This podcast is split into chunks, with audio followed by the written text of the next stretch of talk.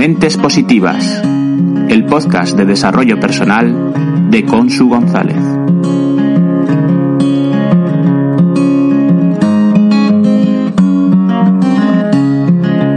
Hola Mentes Positivas, hoy tenemos con nosotros, hoy nos acompaña una mujer especial y maravillosa, ella se llama Ana Ramos, ella es diseñadora editorial, es arte terapeuta y directora del experto universitario Gestión de bloqueos a través de la arte terapia. Pero es esto y mucho más. Ella es una mujer dulce, es una mujer tierna, es una mujer que cuando te encuentras enfrente a ella sabes que puedes sentirte acogida porque su corazón está lleno de bondad, lo transmite a la primera y su humildad es tan grande que, bueno, cuando se lo dices ella se sonríe y hasta se sonroja, ¿no? me, siento bastante identificada con ella. Eh, bienvenida, Ana, a Mentes Positivas. Muchas gracias, Consu. vaya presentación. O sea, colorada es poco de cómo estoy ahora mismo, sí. Y precisamente de colores también va, va esto, ¿no? Porque arte terapeuta, mm, cuando una persona oye, escucha la palabra terapeuta y no sabe de qué va, eh, puede pensar, ¿no? ¿Qué, es eso? ¿Una terapia de colores? ¿Es una colorimetría? ¿Qué es eso? Cuéntanos un poco qué es la arte terapia. Pues mira, lo primero es que cuando una persona escucha algo que lleve la palabra terapia, lo primero que hace es retroceder un poquito, ¿no? Porque en esta sociedad y en España sobre todo no estamos muy acostumbrados a, hablar de terapias, a darnos cuenta que necesitamos ayuda, a pedir ayuda, que es una de las cosas más importantes. Eh, nos han educado y nos han enseñado para que seamos capaces de cualquier cosa en cada momento, que tengamos que tirar para adelante y si es solas mucho mejor, porque claro, en el momento que pides ayuda es un síntoma de debilidad, ¿no? Y, eso está bastante mal visto. Pero si encima hablamos de arteterapia, como tú decías, pues el concepto está muy poco, yo creo que muy poco conocido.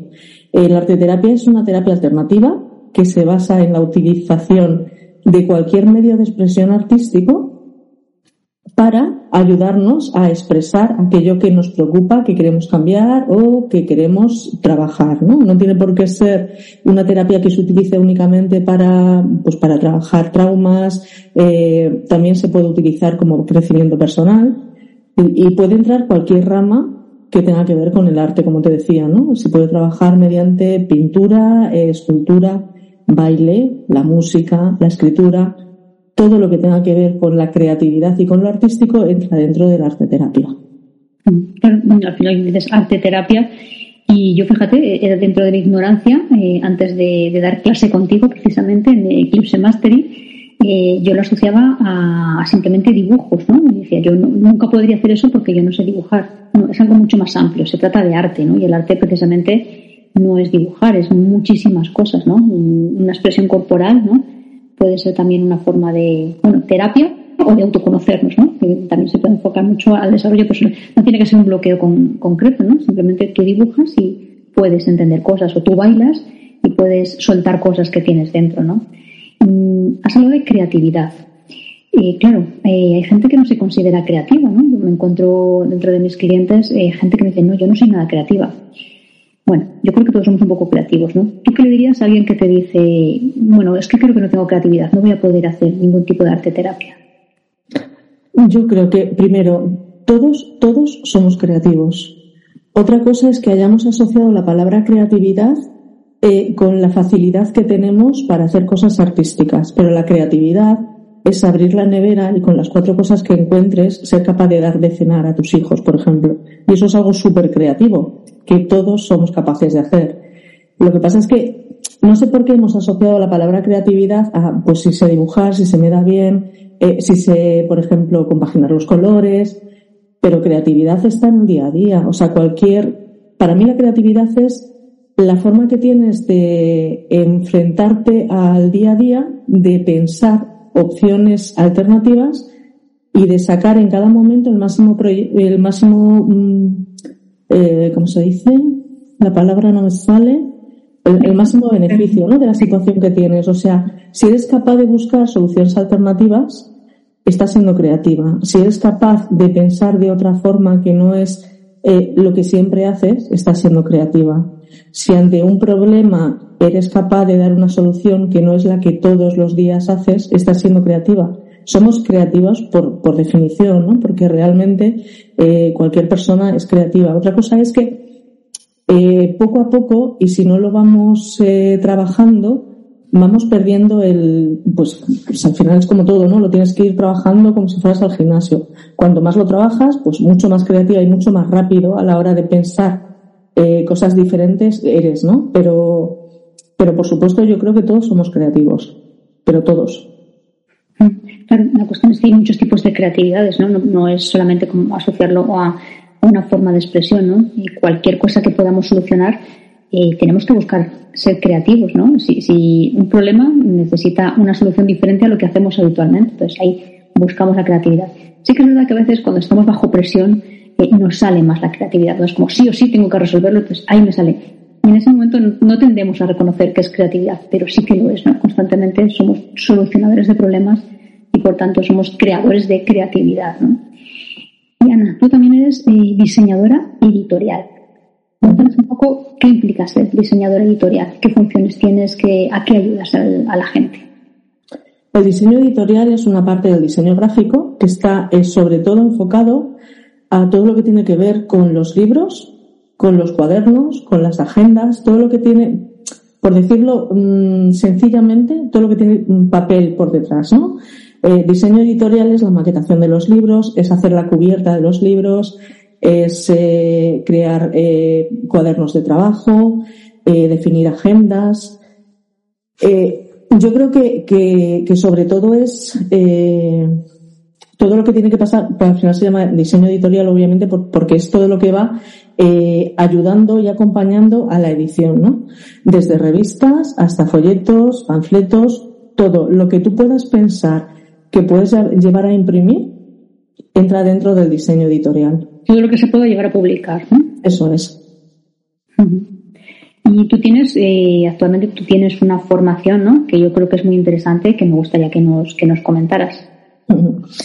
Yo soy de las que pienso, como te decía antes, que todos somos creativos y soy de las que pienso que todos somos capaces de hacer cualquier cosa.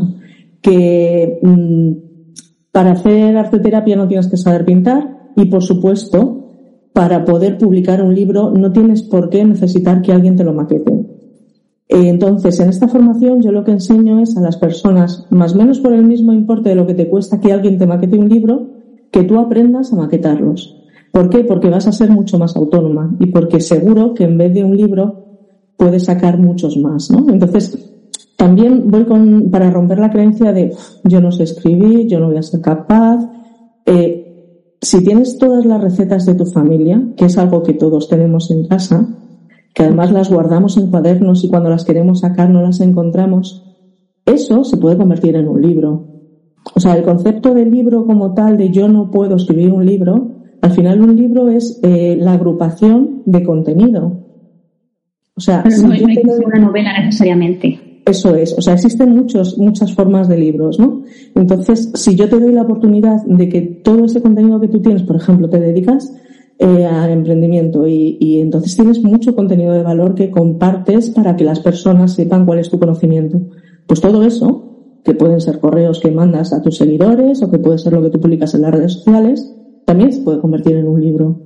Si yo te doy la oportunidad de que seas tú capaz de maquetar cualquier libro, seguro que en un año eres capaz de maquetar y de sacar a la luz pues cuatro o cinco de toda esa información que tú tienes en tu casa. Que tampoco tienes que hacer un esfuerzo sobrehumano para decir, bueno, me voy a sentar y voy a escribir una novela. Oye, que si quieres fantástico, ¿eh? Pero que no sea un impedimento, porque es verdad que al final nos ponemos objetivos muy grandes o, o entendemos la palabra libro como un concepto de tiene que ser una novela y existen millones de libros y millones de formas de rentabilizar y monetizar todos los conocimientos que tú tienes. Y esta es una forma de ellas. Mm, claro, está, la verdad es que el eh, tema libros es súper amplio, no es muy amplio. Sí que es verdad que hay eh, escritores buenísimos y súper reconocidos eh, que hacen un tipo de, de publicaciones de, de, novelas, de ficción, de no ficción, de ensayos un montón de, literatura que es fantástica y gracias a ello los seres humanos somos lo que somos, ¿no? Precisamente también porque dejamos volar tanto la realidad como nuestra imaginación. Pero luego hay otro tipo de libros, ¿no? Que son más enfocados al día a día, ¿no? Al, al yo puedo ayudarte porque yo he vivido esto o yo he solucionado esto o como decías tú, las recetas de mi familia, de mi madre, de mi abuela, de mi tío, tengo un montón de recetas, lo puedo publicar, ¿no? Lo puedo maquetar, no para que se haga famoso, quizá, ¿no? Para que eh, mi, mi, familia lo tenga, lo pueda regalar a mis amigos, me lo puedan comprar, ¿no? No tiene por qué ser algo eh, que vaya a ser un éxito o un bestseller, ¿no? Igual con eso que como decías tú, ¿no? Pues el imprimir los correos que yo mando a mis clientes, ¿no? Puede ser eh, que con eso yo puedo sacar un compendio para, bueno, pues mira, con esto te puedo ayudar a que tú decidas cómo quieres eh, manejar tu, tu, relación con tus clientes ahora, ¿no? Porque yo lo he hecho de esta manera, ¿no? Creo que es una, una forma muy bonita, ¿no? De, de, sacar a la luz de una parte de, de, la esencia que cada uno llevamos dentro y de aquello que se nos está bien, que a veces tendemos a no reconocerlo precisamente porque somos quizá muy perfeccionistas o buscamos un trabajo ideal o perfecto, ¿no? Cuando quizá no se trata de buscar un trabajo ideal, sino de buscar mi trabajo, ¿no? un poco eso es tú a lo que ayudas, ¿no? Que cada uno enfoque a, dentro de lo que está publicando o quiere publicar a que lo personalice y que lo haga suyo, ¿no? No hay por qué hacerlo como alguien, ¿no? Hazlo tú desde, desde tu esencia y desde tu forma de ser, ¿no? Es también lo que tú puedes ayudar. Pero, y aparte de eso también, ah, y esto va muy unido también a la creatividad, a buscar opciones. O sea, a mí se me ocurren millones de libros que cualquier persona puede hacer. O sea, por ejemplo, eh, los dibujos que tus hijos te van haciendo a lo largo de su vida desde que son bien pequeños, todos esos dibujos tú los puedes eh, editar en un libro y al lado de cada dibujo puedes poner la explicación que el niño te da en ese momento. ¿Tú te imaginas lo que sería tener un libro así? A mí me parece una belleza. O sea, al final estamos rodeados de un montón de, de vivencias que tenemos cada persona y que podemos plasmar para no perderlas en un libro, ¿no? Porque al final un libro es un legado. Sí, sí, es algo que queda ahí para los que vienen después. Exactamente. Fíjate, según hablabas ahora, me, me, estaba pensando, claro, yo todos los dibujos de mis hijos los tengo guardados en carpetas, ¿no? En carpetitas súper bien cuidados. Y, pero me estaba imaginando en esas fotos, ¿no? Que antes, cuando se las imprimíamos o cuando llevábamos a revelar, poníamos junto al lado donde hemos estado, la explicación con quién estamos, pues eso también es un, un álbum de recuerdos, ¿no? Puede, puede transcribirse, ¿no? En, mis recuerdos, no solo fotográficos, sino todo aquello que yo llevo asociado, ¿no? Me parece algo muy, muy, muy bonito. Y aquí puede venir a veces, no sé, quizá mm, entrando en desarrollo personal, asociado el, la palabra fallo, ¿no?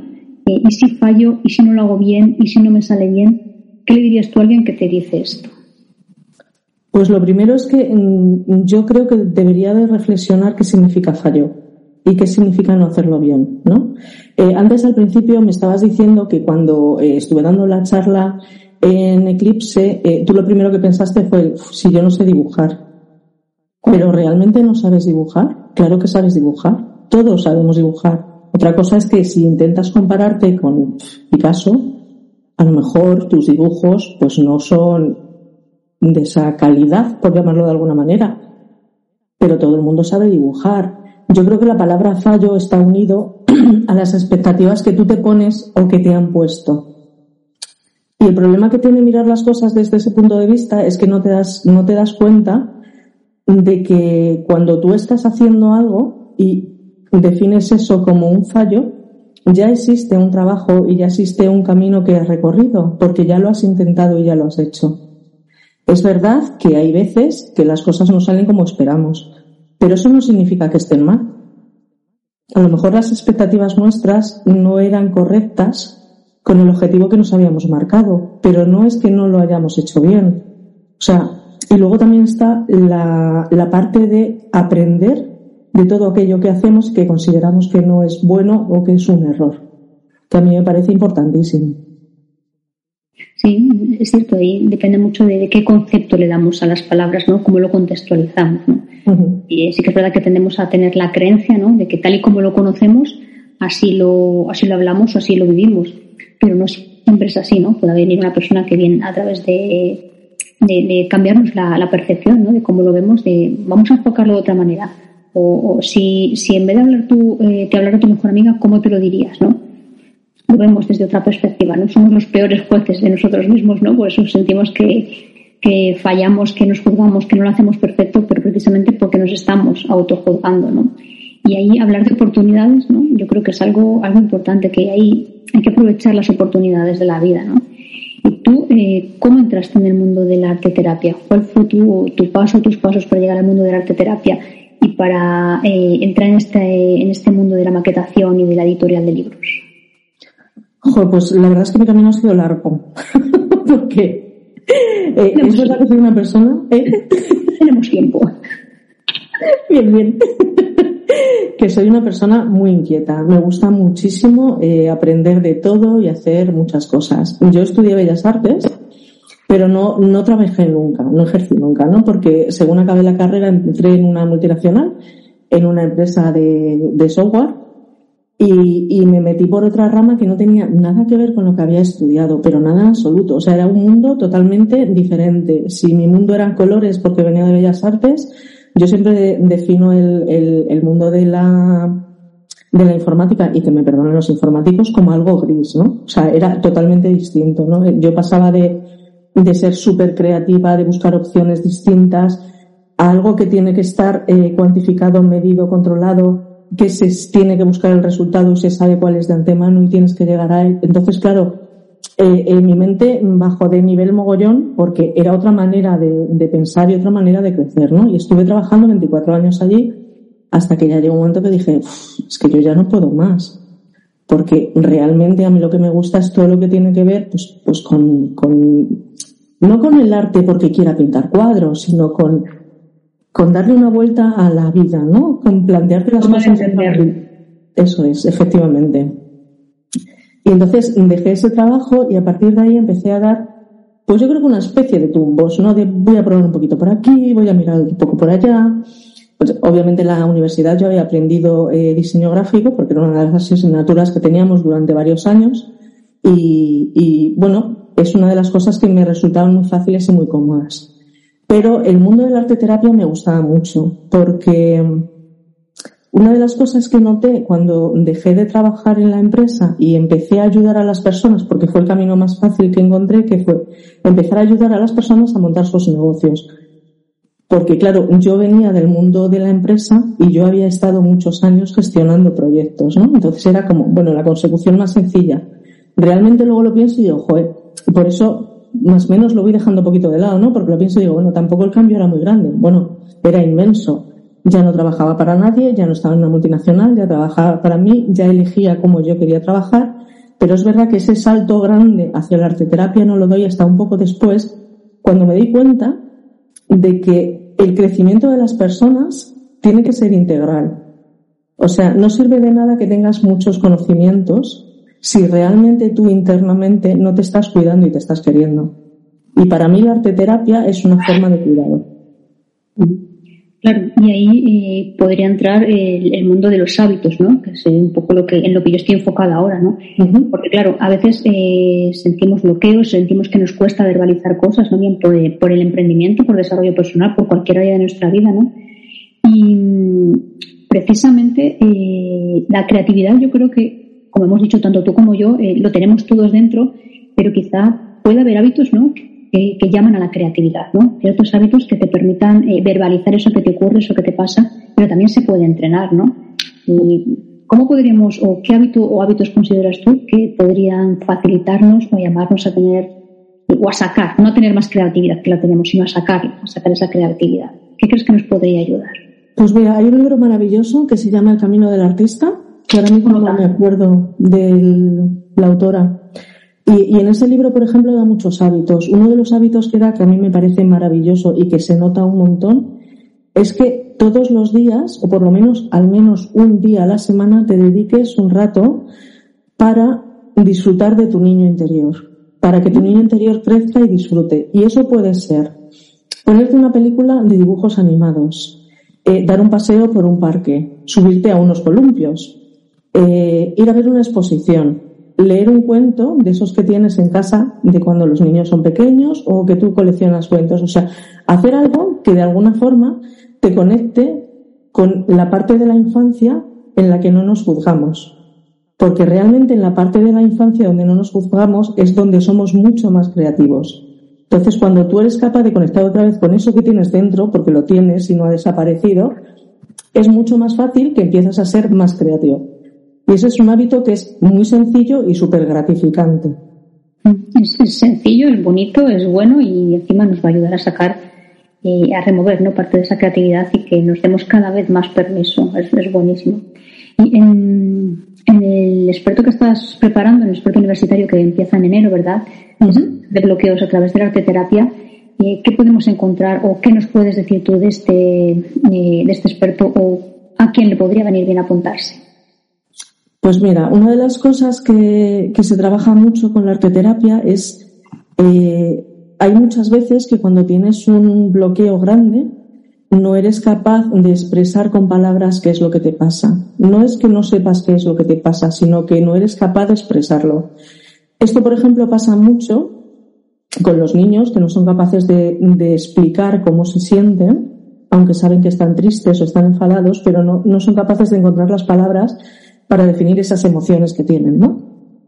En la adolescencia pasa muchísimo cuando estamos gestionando problemas de rabia, de ira, porque tenemos eh, esa sensación interna de mm, no puedo con esto, pero no te sé contar qué me está pasando, ¿no? Entonces hay momentos muy grandes y muy críticos en los que la arteterapia funciona muy bien porque no necesitas las palabras. Al final tú lo que estás haciendo es una obra en la que a partir de esa obra tú vas a contar qué es lo que has hecho, no cómo te sientes.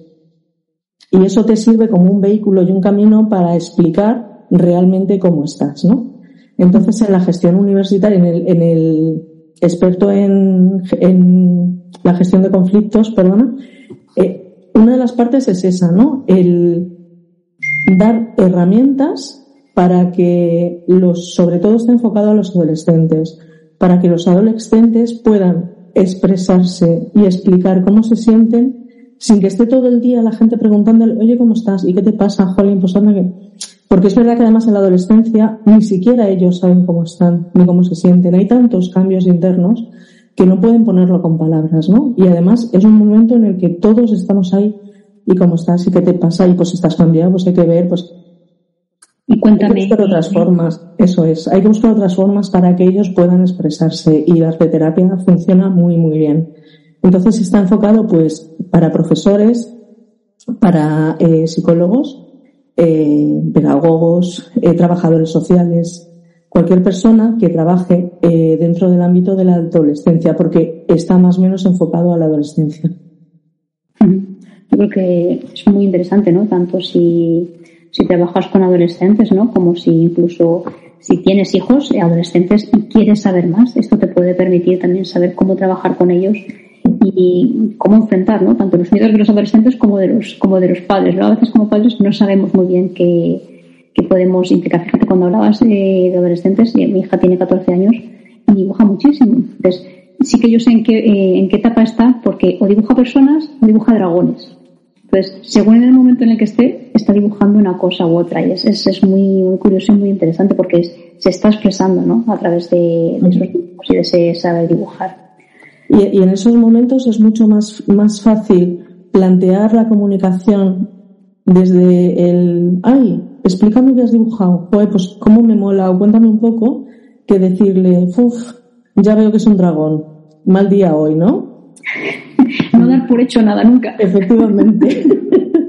Pero si tú le preguntas sobre, sobre lo que está creando, porque además nos gusta mucho a todos explicar qué es lo que hemos hecho, por qué lo hemos hecho, por qué hemos usado esos colores, mm, no le estás invadiendo. O sea, no es una conversación en la que vas a rascar y a meterte hasta el fondo para sacar sus entrañas. No, no, te las dejará ver. Y además de una forma mucho más sutil y más, eh, más agradable tanto para ti como para ella. ¿Sí? No es entrar a ver qué te pasa, sino fíjate, esto que estás haciendo, me lo quieres contar, qué significa para ti. Es diferente. Muy bueno. Eso es. ¿Tú tienes un color favorito, Ana? Yo tengo un color favorito. Buena pregunta. Eh, pues la verdad es que depende del momento en el que me encuentre. Eh, está entre mis favoritos de siempre el morado y el rojo. Me gustan los colores fuertes y con vida. ¿Y tú crees que puede ser interesante el saber manejar eh, los colores ¿no? que, o que nos gusta cada día, ¿no? tanto a la hora de vestir, como a la hora de dibujar, como a la hora de elegir una cosa u otra? ¿Tú crees que los colores influyen? Totalmente. Eh, existe una, una rama que se llama la psicología del color, que obviamente no es nada científica, pero esta, esta rama te dice que cada color tiene un significado que está asociado a ese color a ese color y a cómo ese color se relaciona con los que tienen el alrededor, ¿no? Porque realmente no vemos los colores separados, siempre tenemos los colores están mezclados, ¿no? Y, y, dependiendo de lo que tú quieras hacer o lo que quieras conseguir o lo que quieras trabajar, unos colores te facilitan eh, mucho más eso que otro, ¿no? O sea, por ejemplo, si tú estás encerrado en una habitación que está pintada de rojo, eh, es muy, es más complicado que estés muy tranquila que si estás eh, en una habitación que está en un azul muy pálido. Estás pues más activa, ¿no? Si estás en una habitación en rojo.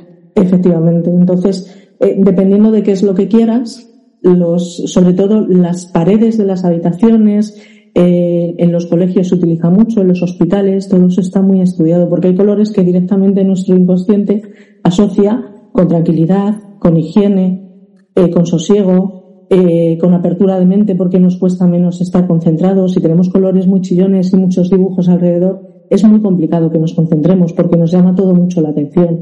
Pero si es todo mucho más sutil, es más fácil. Entonces, por eso existen una serie de colores que se utilizan más en unos sitios que en otros. Y luego a la hora de vestir, pues obviamente no es lo mismo que te presentes en un escenario vestida de blanco que te presentes vestida de rojo. Ya, ya no solo por cómo te ve la gente, sino porque tu postura en el escenario va a ser absolutamente distinta. Mm, eh, depende no tanto de sí, que también de cómo te observen, o cómo te percibas, sino de cómo te percibes tú, ¿no? Porque eso influye en tu forma de ser, en tu forma de actuar en ese momento y es importante. Eh, ¿Tienes algún hobby, Ana? Que nos quieras un hobby, uff, muchísimos. ya no tenemos tanto tiempo, pero sí, tejer, interesante. Sí, me gusta, me gusta el crochet muchísimo y tejer con dos agujas también. Todo lo que tenga que ver con los hilos, las lanas, eh, me gusta muchísimo. Fíjate qué, interesante, ¿no? Porque eh, yo creo que todos tenemos algún hobby, ¿no? Nos permitamos tener más tiempo para ello o no, a veces hasta se nos puede olvidar cuáles, cuáles son nuestros hobbies porque dedicamos demasiado tiempo a la familia, al trabajo, ¿no? A esos momentos diferentes. Volviendo al tema de, de, la maquetación, ¿no?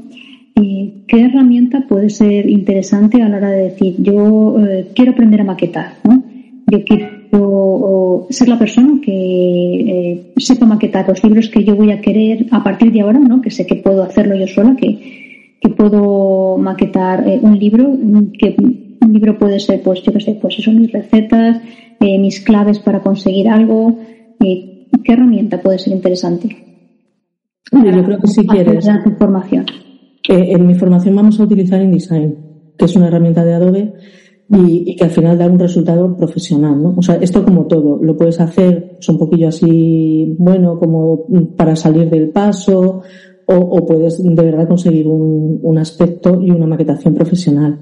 InDesign te lo, te lo da y además es una herramienta bueno, las herramientas de Adobe en general tienen una curva de aprendizaje un poquito complicada, ¿no? Pero bueno, realmente para maquetar un libro tampoco necesitas un conocimiento brutal de la herramienta porque es que te permite hacer de todo como cualquier herramienta de ellos, ¿no? Entonces no es, no es demasiado complicado. O sea, es curiosear, saber, saber cómo manejarla y curiosear, ¿no? Dar el permiso de, de probar. Mm. Mm.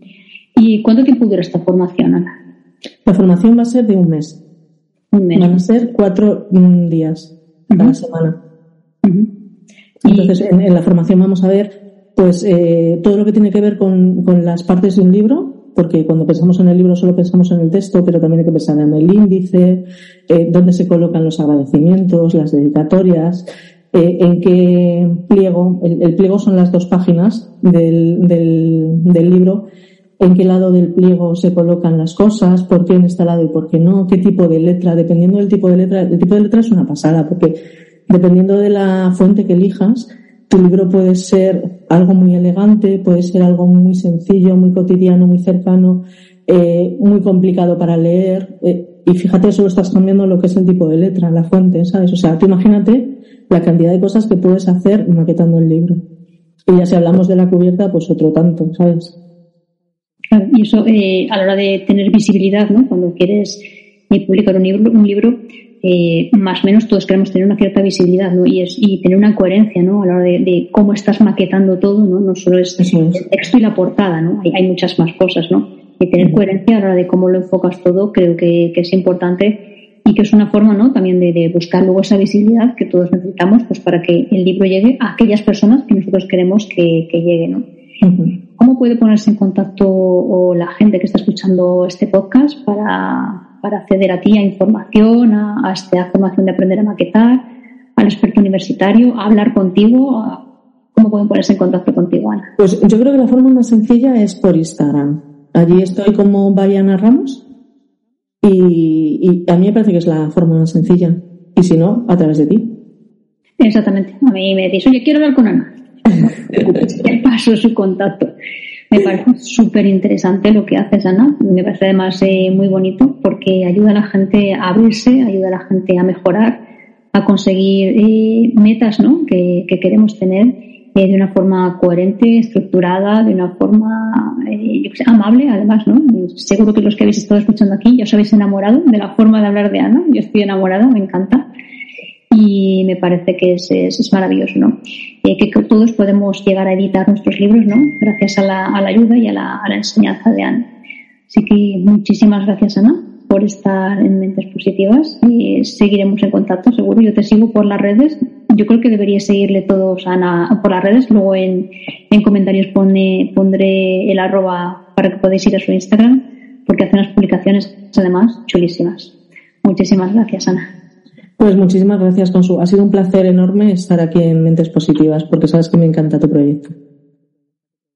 Y ahora te toca a ti reflexionar para ser mente positiva, para buscar tu creatividad, para fomentar esos hábitos que te llevan a ser más creativo, a sacar la creatividad que tienes dentro.